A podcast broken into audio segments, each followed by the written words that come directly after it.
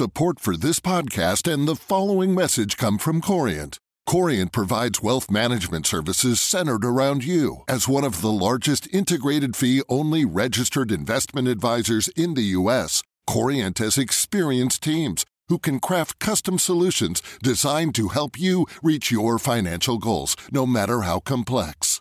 Real wealth requires real solutions. Connect with a wealth advisor today at Corient.com. That's Corient.com.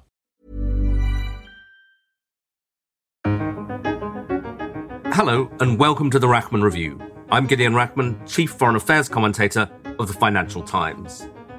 This week's podcast is about the future of the United Nations. As conflicts rage in Ukraine, Gaza, Sudan, and other global trouble spots, the UN often seems helpless. My guest is Mark Malloch Brown, a former Deputy Secretary General of the UN. So, is the United Nations in terminal decline?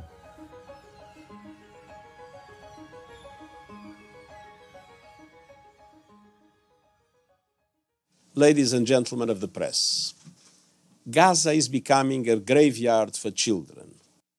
That was Antonio Guterres, the UN Secretary General, speaking two months ago about the situation in Gaza. I salute all those who continue their life saving work despite the overwhelming challenges and risks.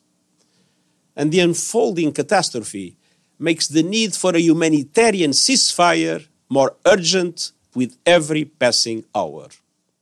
The Secretary General's pleas have had little effect on the ground. However, it was the International Court of Justice, which is part of the UN, which recently heard the case brought by South Africa accusing Israel of committing genocide in Gaza. The ICJ ordered Israel to increase the flow of aid into the territory. But a couple of days later, several Western countries suspended funding for UNRWA, the UN organization that provides aid and services for Palestinians in Gaza, following accusations that some of its employees were members of Hamas who participated in the October the 7th attack on Israel. And Gaza's just the most high profile crisis facing the UN. Peacekeeping operations, perhaps the UN's most high profile activity, are on the decline, and the UN Security Council is deadlocked over Ukraine. But the variety of problems facing the UN also points to the huge variety of its activities, from health to economics to peacekeeping, climate, diplomacy, and many other crucial parts of the global system. So I began my conversation with Mark Malloch Brown by asking him how deep is the crisis facing the UN?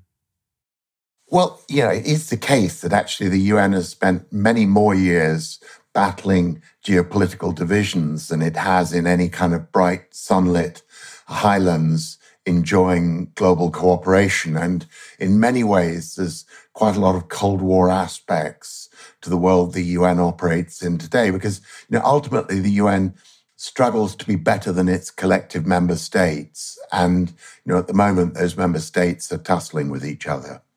Yeah. And Israel has always been a very difficult issue for the UN. Of course, it was a UN resolution that set up the state of Israel, but it's always excited controversy in the United States. And now you have this very acute situation with UNRWA accused of having had members of Hamas, uh, indeed, people even took part in the October the 7th attacks on its payroll, the US and others suspending payments to UNRWA. Before we get to the UN aspects of this, I mean, it's an extraordinary decision, isn't it? Because I mean, the humanitarian situation in Gaza is bad enough already. What do you think the implications are? They're huge. And, you know, there was very interesting reporting in the New York Times about how actually there were divisions within the Israeli security and military establishment about the wisdom of leaking these allegations, because there was a recognition that if you sideline UNRWA, there's not really an alternative in terms of delivering assistance. And, you know, I suspect some slightly too fast moving political types in the foreign ministry keen to counter the ICJ ruling, the International Court of Justice ruling, calling for more humanitarian assistance to Gaza, quickly leaked this as a way of turning the story in a negative direction and blocking that demand. But actually, it's not an easy win win, even for Israel, because really, and this I think will surprise your listeners, the only other organization with the field capability in Gaza to deliver assistance other than Hamas, which I don't think is going to be selected, is the IDF, the Israeli Defense Forces. So we may get to a completely perverse position where Israel is forced to directly try and keep the same population alive that it has been busy squeezing and bombarding because you know there is under international law a clear obligation on an occupying power to tend to the basic humanitarian needs of the civilians in that area so you know this is a very difficult situation desperate for the people of Gaza but politically fraught for Israel as well were you surprised by the speed with which the US, Germany, and others reacted? Because obviously they completely understand how serious the situation inside Gaza is. Did they have any option other than to do what they've done? Well, I think a lot of people will point to the extraordinary, in a way, double standard of it because more than 100 UNRWA workers have been killed during the Israeli attacks on Gaza. And these were not combatants. These were people either in their homes with their families or people going about the business of humanitarian delivery, provision of services like health and education. We didn't see the sort of same protests about protecting these UNRWA workers, despite the fact that you know it's a basic rule of humanitarian law that you should try to protect humanitarian workers.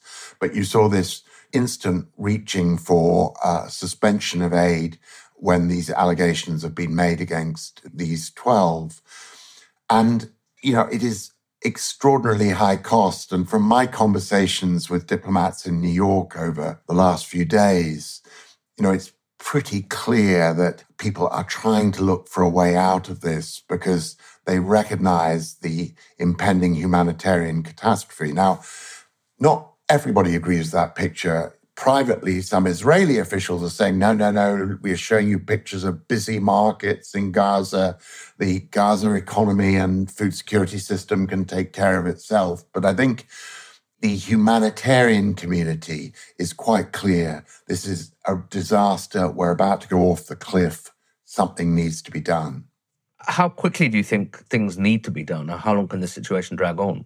Well, I think it's got to be days, maybe short weeks, but not longer. And there's all sorts of suggestions of NGOs or other UN agencies who could step in.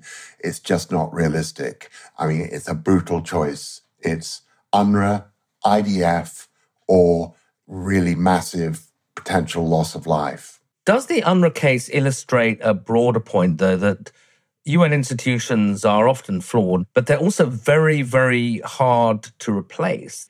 They often do work that is indispensable. I mean, it's not just UNRWA, but on a different scale, the World Health Organization, the Gavi Vaccine Alliance, etc., etc. The UN is perhaps much more deeply embedded in running the world than people realize. I think that's right. I mean, UNRWA is a very exceptional institution. It's 13,000 people in Gaza, 30,000 plus across the region as a whole.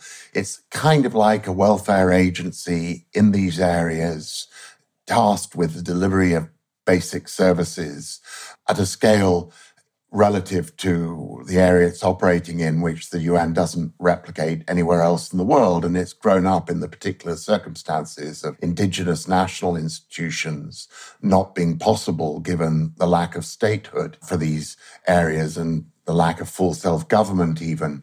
And so it's filled that gap and it reflects its region. An awful lot of its staff are Gazans first, UNers second, if you like, their national staff. There's only a very small number of international staff at the head of it. So I think we do have to understand the idiosyncratic but relevant nature for the situation of UNRWA. But if you look more globally, you're right. Whether it is the critical early warnings about health pandemics and the collection of data in response to health outbreaks and trends that WHO does, extraordinary standard setting around everything from labor standards at its neighbor, the ILO in Geneva, to a ton of work on issues like climate or attempts to find collective solutions to illegal migration, etc. You know, a lot of the UN work is unsung, often unnoticed. And often its authorship or ownership is not really reflected because at the final stages, what will turn a UN proposal into policy and law is its adoption by states who then quickly put their own name and brand on it. So there is a sort of public utility infrastructure dimension to the UN, which deserves more notice. Yeah. And I mean, another thing, obviously, that the UN does is refugees, refugee camps all over the world. Numbers of refugees seem to be increasing, overwhelmingly end up sort of with the UN, yeah? Yeah, that's right. Both refugees and illegal migrants are increasing, and there is both the UNHCR refugee agency, which I worked for for many years very proudly as a young man in the camps of Southeast Asia and South Asia and Central America and the Horn of Africa as during that Cold War period, we cleaned up or sought to clean up the humanitarian chaos that followed the sort of proxy wars of those days, the 1970s and 80s. And today, UNHCR and its sister in Geneva, the IOM, which deals with migration, are critical because you have migration emerging as a massive political problem, both for President Biden across his southern border, but also for Prime Minister Sunak in the UK with channel crossings, for many other European leaders with Mediterranean crossings of illegal migrants. And yet, the momentum to break these trends can't be dealt with at a single country level. They need to be dealt with in countries of source, and they need to respond to both the breakdown of conditions in those countries, but also begin to understand that there are massive demographic demands in many northern countries for younger extra labor, which these flows are responding to. So, putting together global solutions to this, legal pathways to entry at the same time that the illegal ones are contained and stopped is not something countries can do alone. And, you know, I think we will see a lot of multilateral leadership on this as we struggle to find fair solutions. Yeah. I mean, you described your work in the refugee camps early in your career when, in the immediate aftermath of the Cold War, people did turn to the UN and its competences expanded. Since then, has the UN continued to basically expand because people keep turning to it and adding new competences such as climate? Or actually, do you feel that in this period where the UN's under attack and there's Cold War II style deadlock, that actually the UN's competences are being eroded and, and falling away? I think it's not a good period for the UN. And, you know, what you're seeing is in some issues, non UN bodies emerging. So if you look at global economics, for example, the G20, which represents the biggest 20 now plus economies in the world and you know an overwhelming majority of global GDP, the UN General Assembly rather resents the G20 and grumbles that it's not a treaty-based body, it's an ad hoc grouping, yet it has become, you know, a much more important center of setting economic global policy goals like minimum corporate taxation rates and other things than the UN General Assembly. And it's a reflection of the fact that you've got a period where you're more likely to get a group of countries with shared interests to be first movers on something and then let the rest of the UN membership catch up if they want to, rather than taking everything to the consensus based, potentially lowest common denominator environment of a universal body like the General Assembly. That said, the UN General Assembly, often the most ridiculed of UN institutions, 193 members. What are they going to agree about? There's always a risk of a Tower of Babel dimension. You know, for UN watchers, it's having a little bit of a renaissance at the expense of the Security Council, which is this much smaller body tasked with political and security issues, which is completely gridlocked because of primarily the Ukraine war, but now the Middle East as well. And so there's a strange forum shopping where people look for fora which will work for the particular issues of the day. And I would say at the moment, there's a potential for progress on some economic issues because every country whatever the nature of their rulership and whatever their disputes with each other, all want to see economic growth. That's how they satisfy their citizens. And climate, where there is similarly a recognized global dimension necessary to the solutions. So I see some sort of energy and evolution of institutions in those spaces and potentially also migration, but a kind of graveyard atmosphere in the Security Council. Yeah, we'll come to the Security Council in a minute, but it strikes me that for all the abuse that's often thrown at the UN, people do still seem to somehow recognize it has a certain moral authority. I was very struck by the way in which the votes on Ukraine and how those votes went in the General Assembly were watched very closely as a barometer of where the world was on that issue.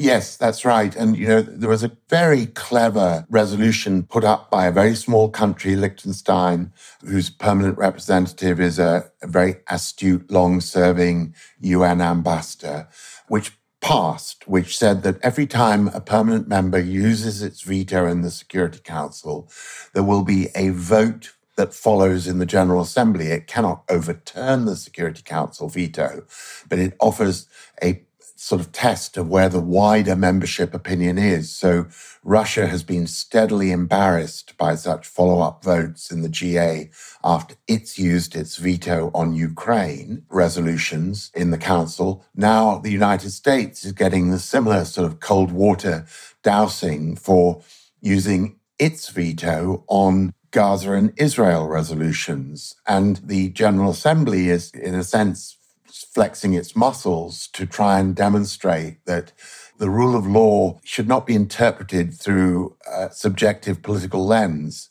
It needs the sort of objectivity that they feel they've been able to deliver in the GA and which was reflected in another UN institution, the International Court of Justice's ruling on what's going on in Gaza, or at least initial ruling.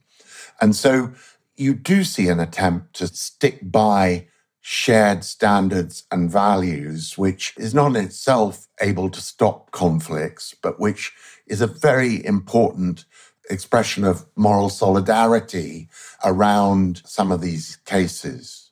And yet, do you think it's inevitable that despite the energy of the General Assembly and all the other issues that the UN does important work on, such as climate and the others we've spoken about, that it will be judged really on issues of war and peace and security issues. And it's there that the deadlock of the Security Council really sidelines the UN. Well, during those long Cold War years, it was kept from the top table in terms of these kinds of frontline peace and security issues.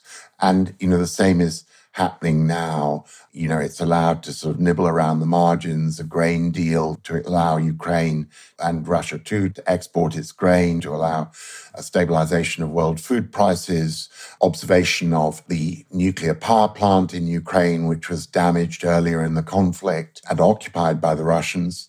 So it's playing useful roles at the margin, but is kept away from the main table, if you like. And I remember even during the heyday of Kofi Annan's Secretary Generalship when I was his deputy, you know, we would occasionally be warned off putting our noses too deeply into the Iran US issue, for example. I remember an ambassador wagging his finger at me and telling me it was above our pay grade. So, you know, the UN has often been kept in the anteroom of the big conflicts. But at the time that Kofi was Secretary General and I was his deputy, we were privileged to be able to run massive peacekeeping operations across Africa, in the Middle East, in South Asia, elsewhere, which were an integral part of how peace was kept in the world. Now, those peacekeeping operations have been reduced to a much smaller rump and one by one in Africa, particularly getting chucked out on their ear, and several cases being replaced by first Wagner mercenaries and now potentially regular Russian troops. And it's a measure of the fact that while I can try and explain away the UN's situation as you know, this happens, it's cyclical. To be honest, this is a very low point, a very big trough in any cycle. The UN does look in pretty serious trouble at the moment. And so, how much of that do you think can be laid at the door of the Secretary General? I mean, you worked for one of the most charismatic of recent times, Kofi Annan, but Guterres doesn't seem to have many fans. Do you think he could have been doing better? Well, I do think any Secretary General needs luck and needs one of these windows when global geopolitics has opened up some space for a Secretary General to lead and convene and find consensus amongst people who want to be led and want to find consensus around global issues. And Kofi was lucky enough to have the job during one of those rare moments. And he shone because he took advantage of it. He, you know, was a figure who encapsulated a lot of the world's hopes for a better, more peaceful, more racially integrated and just future for all of us. This Secretary General hasn't been blessed by that luck, but also doesn't, frankly, have the same charisma. And so he does seem a slightly shrill observer and a person who's always complaining that things are on the edge and it's a disaster about to happen and the world's getting worse. But he seems to be yelling it from outside. There's a sense that he's an observer of these events, not a participant, let alone a decisive participant in how they play out.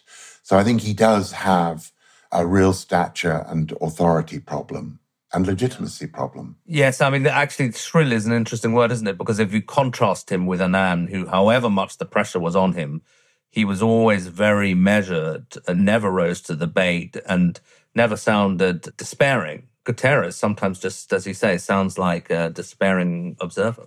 It's very strange because I've known him for many years. Kofi appointed him High Commissioner for Refugees during his term, and he did 10 years there. He'd been prime minister of his country before. I think we all felt he was the most qualified individual ever to come to the job of Secretary General with this combination of national political experience, UN experience, and a very big brain on his shoulders. He's a very clever man and a very kind and lovely man. But perhaps because his first years were spent with Trump in the White House and he had to act like almost a desk officer for the American relationship to make sure nothing was done that sort of sent Trump off the edge and had him chucking the UN out of New York or something. You know, those crisis management years seem, I think, in the eyes of many who watch him to have perhaps knocked the stuffing out of him. And he just has had difficulty since framing a vision which people will come to. I mean, he says a lot about climate. He's got a summit for the future later this year at the UN, which he's vested huge hopes in, but he's just not, it seems, because of the times, able to carry people with him on these agendas. To finish, I mean, you mentioned the strain of a Trump presidency and the kind of extreme threats that Trump will brandish, like kicking the UN out in New York. Do you think that even a Trump, though, would ever do that? Because coming back to what we were discussing earlier, the UN, though it's not the most popular of organizations in the US or maybe anywhere, it's very hard to imagine what would replace so many of its key functions. Yeah, and it's the last defense UN supporters tend to make. If we didn't have it, we'd have to invent it. But the fact is, we couldn't invent it. We don't have a 1945 moment when the world would come together to allow the soaring ambition of the UN Charter. So, you know, I think many of us feel that if there is a second Trump term, one way or another, even if the UN has to be sort of battened down and put in the attic for a while, it will come back. But there's no doubt that the UN, like so many international institutions, could suffer extraordinary damage during a second Trump presidency. The Americans and American public opinion, as well as its politicians, often rail against the UN and seem to view it as a sort of foreign body on their shores. The rest of the world looks at it rightly, I think, as an institution which many way reflects in its charter the values of the American founding fathers, which is been the instrument of a very American vision of global liberal democracy and latterly free markets. And, you know, this strange sort of rupture between America and the UN says more about the sort of state of political culture in the US rather than the UN's shortcomings themselves, plenty though they are. Last thing, then, I mean, uh, a lot of this conversation has been necessarily fairly gloomy. What could go right? Well, I think the climate story, which often gets told around these vast, unwieldy COP summits, most recently in Dubai, before that in Sharm el Sheikh, and before that in Glasgow, what we're missing is actually we are bringing down the rate of global warming. The temperature increases are slowing. They're not yet where they need to be, but huge technology leaps are being made in terms of emissions control and management. And so climate is an area where through a combination of business as much as governments rallying to this issue and applying its technology and its capital to lower emissions economic steps, and many governments doing the same, and a government like China really trying to make itself a market leader in renewable energies. You know, it's around those places where there are opportunities, where there is a convergence of interest, where I think we'll see progress. So climate, global economic management, migration, these are issues which actually I can see some real multilateral blue sky if handled correctly. That was Lord Malloch Brown, former Deputy Secretary General of the UN and current President of the Open Society Foundation, ending this edition of the Rachman Review. Thanks for listening, and please join me again next week.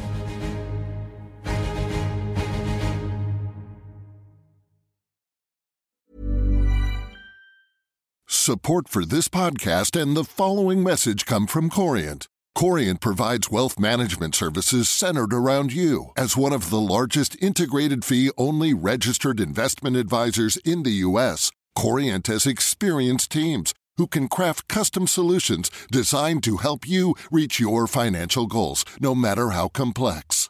Real wealth requires real solutions. Connect with a wealth advisor today at Corient.com. That's Corient.com.